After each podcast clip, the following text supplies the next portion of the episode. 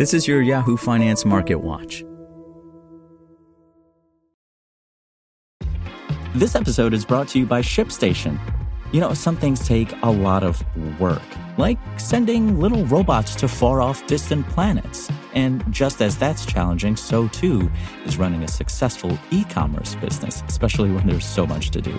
So I want to introduce you all to ShipStation.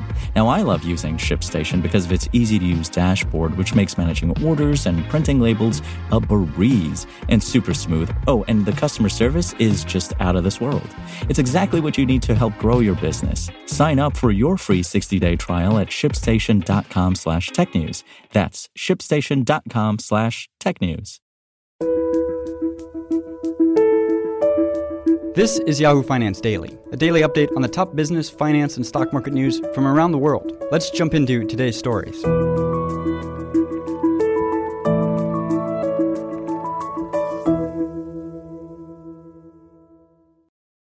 Stocks recovered earlier losses on Monday to narrowly eke out fresh record levels as investors looked past geopolitical and growth concerns. The S&P 500 turned slightly positive in the final hours of trading, logging a record intraday high. The Dow also turned slightly positive while the Nasdaq held lower. The benchmark 10-year Treasury yield fell back below 1.3%. U.S. West Texas Intermediate crude oil futures sank by more than 1% to trade around $67 per barrel. The earlier moves lower, with the Dow down by as many as 284 points at session lows, came as jitters over the pace of global economic growth and risks to the outlook increased, with new economic data out of China disappointing on multiple fronts.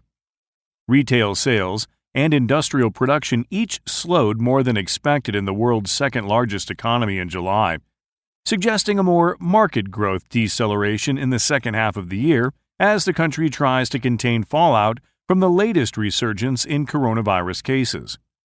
Elsewhere, disorder in Afghanistan weighed further on global markets, with chaos reported at the Kabul airport as civilians tried to flee from the country swiftly overtaken by the Taliban.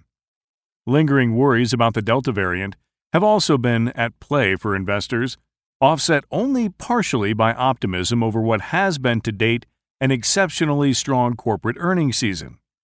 This week, a handful of additional S&P 500 index components will report quarterly results, with retail names like Walmart, Target, and Home Depot set to be among the most closely watched. I think it'll be very key to hear from U.S. retail companies to see not only if this Delta variant surge is having any impact to consumer behavior, but also to what their projections are for the rest of the year.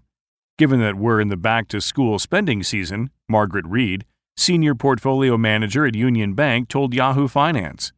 And we'll also get July retail sales, so a lot of incremental data points in the coming week with ties to the Delta variant.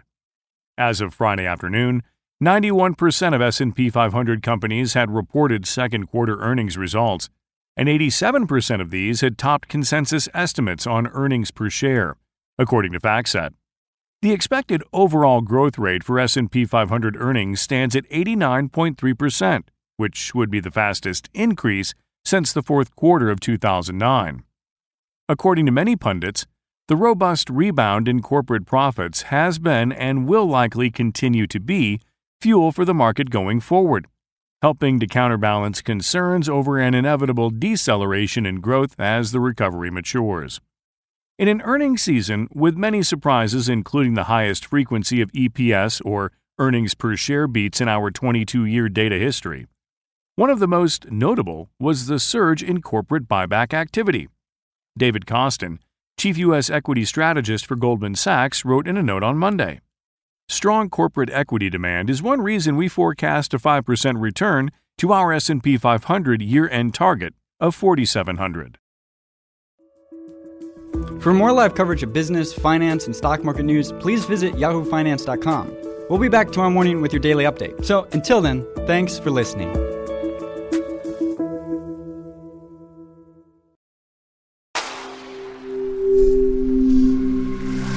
SpokenLayer. Want to learn how you can make smarter decisions with your money? Well, I've got the podcast for you. I'm Sean Pyles, and I host NerdWallet's Smart Money Podcast.